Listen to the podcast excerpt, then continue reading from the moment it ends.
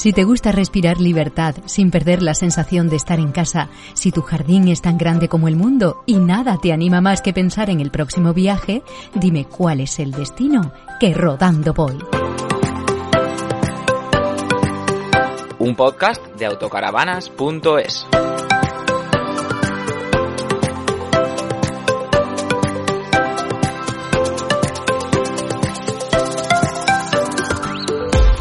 Bienvenidos a Rodando Voy, mi nombre es Celia Villa y soy la encargada de llevaros de ruta durante los próximos minutos.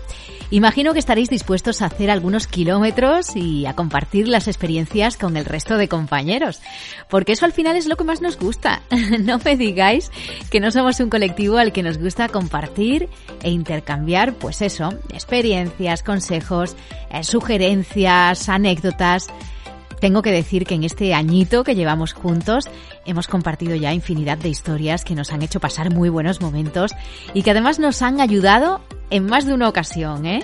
Igual un día podemos hacer un balance y recopilar los mejores momentos que hemos vivido aquí en este podcast, que como a mí me gusta decir, hacemos entre todos y que se llama Rodando Voy. Hoy precisamente quiero compartir con vosotros eh, tanto con las nuevas incorporaciones al mundo del caravaning como con los veteranos. Eh, pues quiero compartir algunos consejos de mantenimiento, porque Evidentemente, imagino que lo que todos queremos es conservar nuestros vehículos vivienda en el mejor estado posible, tratarlos bien, alargarles la vida y evitarnos, ya de paso, problemas cuando estamos de ruta con ellos, ¿verdad? Pues hoy eso es lo que vamos a hacer recopilar las tareas básicas de mantenimiento de una autocaravana, caravana o furgoneta camper.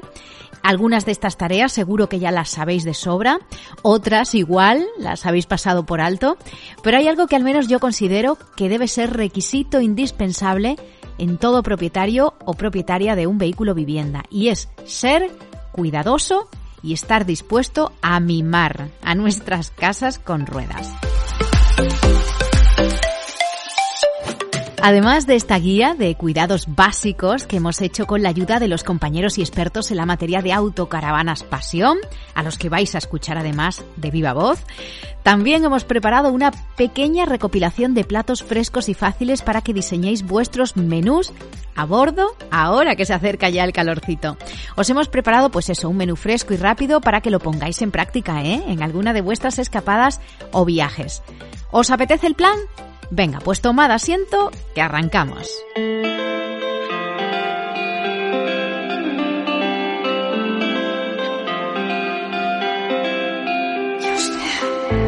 Cuando nos entregan el carnet ese famoso de flamante propietario o propietaria de una autocaravana o de cualquier otro tipo de vehículo vivienda, nos visualizamos disfrutando a tope, ¿verdad? Haciendo viajes, escapadas, conociendo multitud de sitios y pasando grandes momentos dentro y fuera de ella.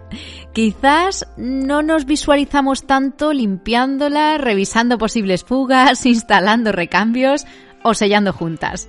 Pero al margen de que seamos manitas o no, si queremos que nuestra casa con ruedas tenga una larga vida y nos dé más alegrías que penas, tenemos que sacar tiempo para esas tareas que igual nadie nos ha advertido, pero que nos van a ahorrar algún que otro disgusto en el futuro. Mimar nuestra autocaravana debería ser uno de los primeros mandamientos de la van life. Así que hoy hemos querido compartir con vosotros una recopilación de tareas que los expertos recomiendan para mantener nuestras casas con ruedas en las mejores condiciones, tanto de habitabilidad como de seguridad. Para ello hemos contactado con Fernando de Autocaravanas Pasión, con el que vamos a ir repasando esos tips básicos e imprescindibles para el mantenimiento de vehículos vivienda. ¿Vamos a por ello? Venga, pues allá va el primer tema. Las aguas. A ver, más allá de vaciar y llenar depósitos, periódicamente igual tendríamos que hacer algún tipo de limpieza o higienización. Pues eso, a ver, ¿qué tratamiento habitual deberíamos hacer con los depósitos y en caso de mantener la autocaravana parada, pues también que nos expliquen un poco cómo debemos proceder. Bueno, Como tratamiento habitual para los depósitos de aguas, lo ideal es cada cierto tiempo, cada mes, dos meses, eh, una vez los tengamos vacíos, pasarle un paño y aspirar la suciedad y los restos que se van depositando en el fondo, a los restos de arena, de cal o, cualquier otro tipo de restos. Porque al final los coge la bomba, se deteriora y, bueno, están en el depósito y también son perjudiciales para nosotros.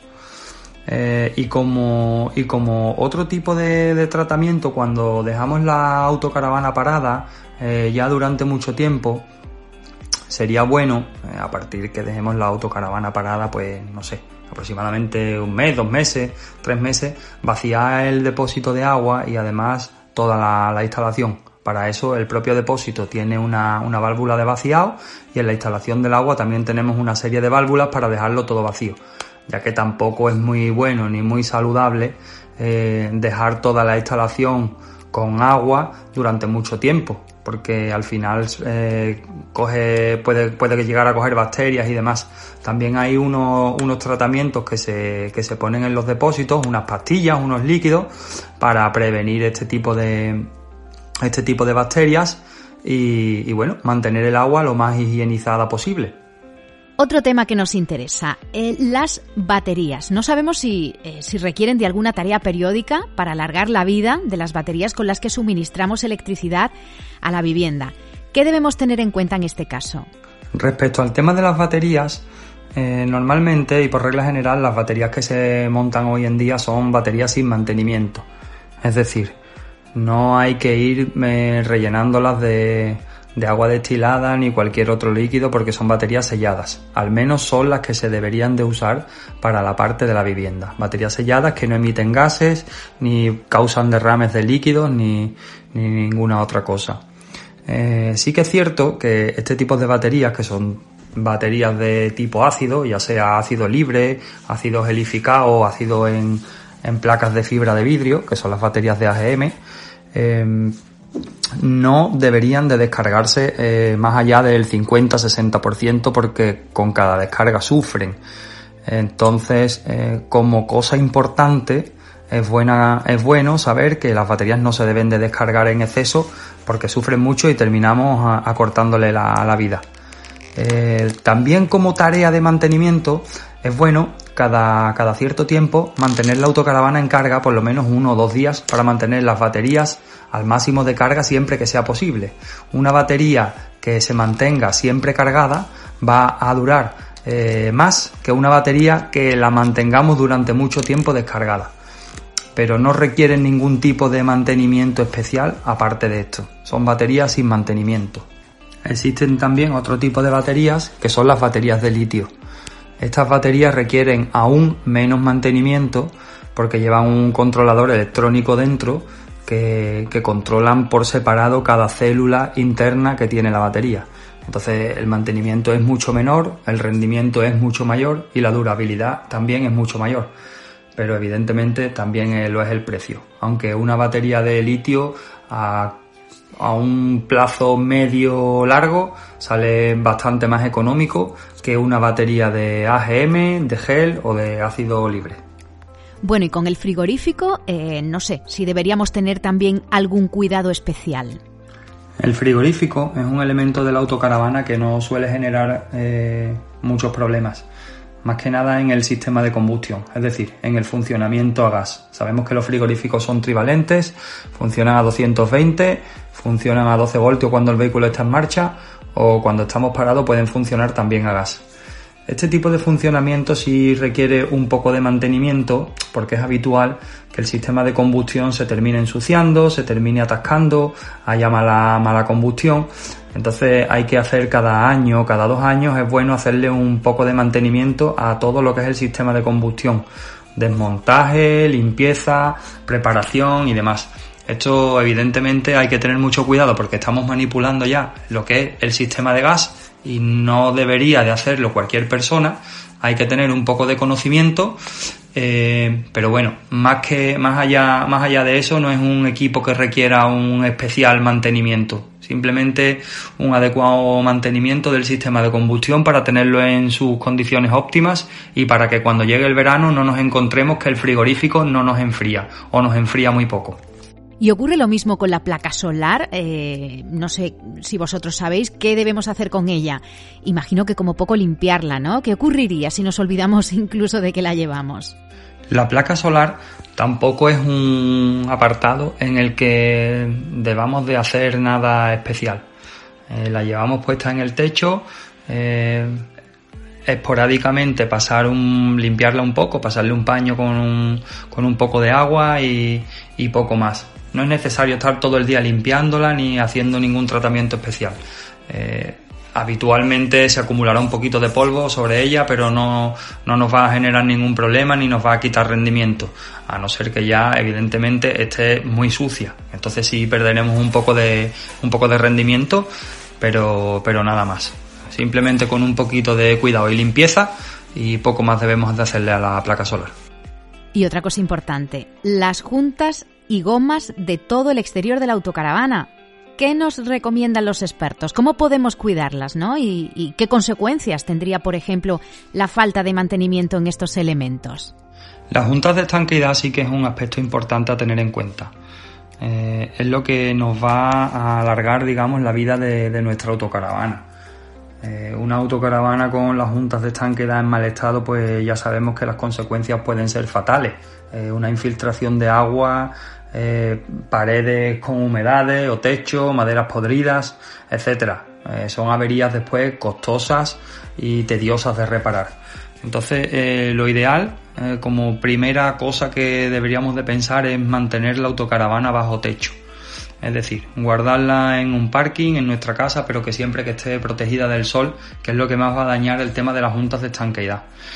segundo, es muy bueno hacerle una inspección al menos cada año aunque no tengamos que andar sustituyendo las juntas cada año ni mucho menos, pero, pero sí que una inspección visual eh, cada año y, verificar bien y a fondo de que todas las juntas de estanqueidad están bien, que no encontramos juntas cuarteadas, que no hay partes que faltan, porque por cualquier pequeña fisura, por cualquier pequeña junta que esté levantada o que falte, podemos tener una, una entrada de agua y las consecuencias son fatales después. Eh, entonces esto es un aspecto importante y, muy, a, muy a tener en cuenta. Más cosas. A ver, ¿es necesario también revisar o hacer alguna tarea con puertas y ventanas? A las puertas y ventanas es bueno también aplicarle un, un spray de, silicona, sobre todo a las gomas de puertas o portones y gomas de ventana, para que no se queden, no se nos queden pegadas en verano y evitar también que se endurezcan. Y a lo, a lo que son los compases de, ventanas y bisagras, eh, también es recomendable aplicar un poquito de aceite lubricante.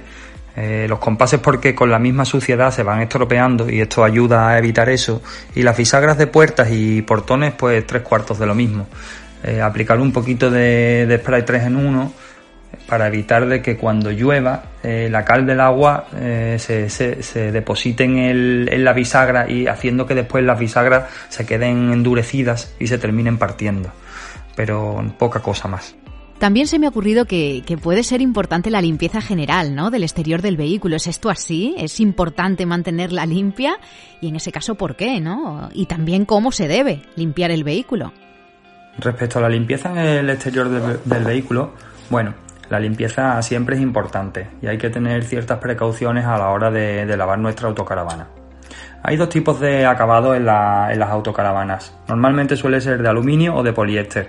En cualquiera de las dos hay que tener eh, una precaución y es no usar productos muy agresivos. Eh, dañamos el color, dañamos el brillo, dañamos los vinilos externos. Entonces hay que lavarla con un poco de agua y jabón o algún producto específico para la limpieza de carrocerías y demás porque podemos, podemos dañar el aspecto estético por fuera. Es importante saber eh, que si utilizamos una lanza presión eh, para la limpieza, no acercarnos en exceso, no apuntar directamente a las claraboyas o ventanas porque podemos llegar a meter agua dentro y a las rejillas de aireación del frigorífico y demás eh, pasa exactamente lo mismo. No apuntar porque podemos llegar a meter agua dentro también. Oye, y algo que además afecta a la seguridad sería el estado de los neumáticos. A ver qué nos aconseja Fernando de Autocaravanas Pasión en este sentido. ¿Cómo, cómo debemos valorar si los neumáticos pues están en estado óptimo? El tema de los neumáticos es un tema un poco espinoso. Hay quien asegura que los neumáticos tienen fecha de caducidad, otros que dicen que no. Entonces, más importante, al margen de que tengan o no tengan fecha de caducidad, yo pienso que lo más importante es ver el estado de los neumáticos. No es lo mismo un neumático que pueda tener 7 años montado en un vehículo, 8 años, y que haya estado eh, el vehículo guardado dentro de una nave que no le haya dado ni el sol, ni el agua, ni nada, a un neumático que tenga 3 mm, años y haya estado expuesto al sol todo el día, eh, al agua, al viento, a la lluvia y a todo. Entonces, evidentemente, eh, un neumático con 7 años que haya estado guardado bajo unas condiciones buenas, pues la durabilidad no, le va a afectar ni hay por qué cambiar ese neumático ni nada. En cambio, un neumático que, haya estado todo el día al sol o que haya estado lloviéndole encima y demás, pues ese neumático tiene más riesgo de, de poder explotar en la carretera que un neumático más viejo, mejor conservado. Entonces, la cuestión visual es simplemente, es simplemente eso. Eh, ver el neumático, eh, por regla general, el neumático se ve si está, si está deteriorado eh, en el aspecto exterior. Se ve la goma, la, la, goma se ve cuarteada o se ve en mal estado y un neumático, si está en mal estado, es recomendable cambiarlo. Si no está en mal estado, a no ser que tenga mucho tiempo, entonces sería recomendable cambiarlo también. Pero más allá de que tenga 5 años o tenga 6 años y el neumático se mantiene en buenas condiciones, personalmente no veo necesario cambiarlo. Sí que es importante también, eh, aspecto fundamental, es mantener la presión de los neumáticos eh, bien. Normalmente eh, los fabricantes son los que te ponen la presión del neumático. Entonces es un aspecto muy importante a tener en cuenta y saber a qué presión es la que te recomienda el fabricante. Pero por regla general, en las autocaravanas los neumáticos suelen ir a una presión de 5 kilos aproximadamente. Excepto en las autocaravanas que llevan ruedas gemelas, que la presión suele ser un poco más baja. Bueno, y si vamos a dejarla durante un periodo más o menos largo sin, sin moverla, sin mover nuestro vehículo, ¿cuáles serían las recomendaciones? Si vamos a dejar la autocaravana durante un tiempo más o menos largo sin moverla, comentar lo que hemos comentado antes. Eh, vaciar la instalación de agua completamente, eso es, eso es muy buena cosa. Eh, después, proveer a la autocaravana, si no lo tiene, de un desconectador para las baterías de vivienda. Eh, todas las baterías tienen una pequeña autodescarga, aunque esté todo apagado y todo desconectado, siempre hay un pequeño, un pequeño consumo, o mejor dicho, una pequeña descarga de la, de la propia batería que hace que se vaya agotando. Entonces, mm, desconectar la, desconectar la batería y si es posible, eh, pues una vez al mes aproximadamente, dejar la batería enchufada 24 horas para mantenerla siempre cargada como hemos comentado anteriormente. Algo que también es muy bueno, eh, existen unos tipos de calzo con la forma redonda del neumático para que cuando el neumático se lleve eh, mucho tiempo sin rodar y siempre apoyado sobre el mismo punto, lo que hace es repartir la presión que el neumático ejerce en el suelo, en el punto de apoyo, y ayuda a cuidarlo y que no se deforme al estar siempre en el mismo punto y sin rodar. Bueno, no sé si, si nos dejamos algo en el tintero, igual nuestro experto, no sé, quiere añadir algo más que no hayamos dicho ya. Bueno, como punto a añadir a lo que ya hemos comentado, prestar también atención a la parte mecánica. Es decir, antes de partir un viaje, revisar siempre los niveles, nivel de agua, nivel de, de líquido de frenos, nivel de aceite, eh, una, una, pequeña revisión general a, a, nuestra, a nuestra motorización, revisar también las luces y poco más que eso. Bueno, pues estas serían como unas recomendaciones, eso, básicas, ¿no? Digamos. Bueno, estoy seguro que con estos consejos básicos que acabamos de dar no vamos a tener ningún problema y vamos a poder realizar un buen mantenimiento de, de nuestra autocaravana para que no nos dé ningún futuro problema. Agradecemos a, Fernando de Autocaravanas Pasión, un concesionario taller eh, que está ubicado en Sevilla. Eh, pues eso, le agradecemos que haya colaborado con nosotros en esta mini guía de cuidados básicos para un vehículo vivienda. ¿Sois vosotros cuidadosos? ¿Sois eh, de los que miman mucho sus casas con ruedas? ¿Preferís dejarles esa tarea a los profesionales? ¿Vosotros? Eh, yo tengo que decir que durante la búsqueda de autocaravanas de segunda mano encontramos de todo, ¿eh? Vehículos que se veían súper bien cuidados y mimados por sus anteriores dueños y otros que, madre mía, cómo los habían maltratado, ¿eh? mm, si se apreciaba a simple vista, Imaginad lo que podían esconder, ¿eh? Bueno, que si queréis contar vuestras experiencias respecto al mantenimiento de vuestros vehículos o queréis añadir o sugerir algo, algo de, lo que no hayamos hablado, ya sabéis que podéis escribirnos al email rodandoboypodcast.gmail.com o bien dejarnos un mensaje en los perfiles de Instagram Celia Podcaster o en el de los compañeros de autocaravanas.es. Y si queréis directamente enviarnos un WhatsApp, podéis hacerlo también al número 615 46 39 50. Como siempre decimos, somos todo oídos.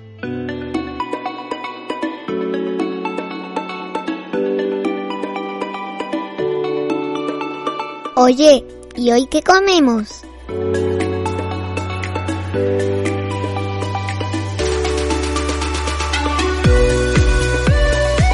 Hoy no podíamos terminar nuestra ruta sin rematarla con un buen sabor de boca, ¿verdad? Por eso os traigo una recopilación de recetas sencillas y frescas para esta temporada en la que llega el calorcito. He montado para vosotros eh, un menú con primer plato, segundo plato y postre, ¿eh? aunque si queréis podéis hacerlo también de forma individual.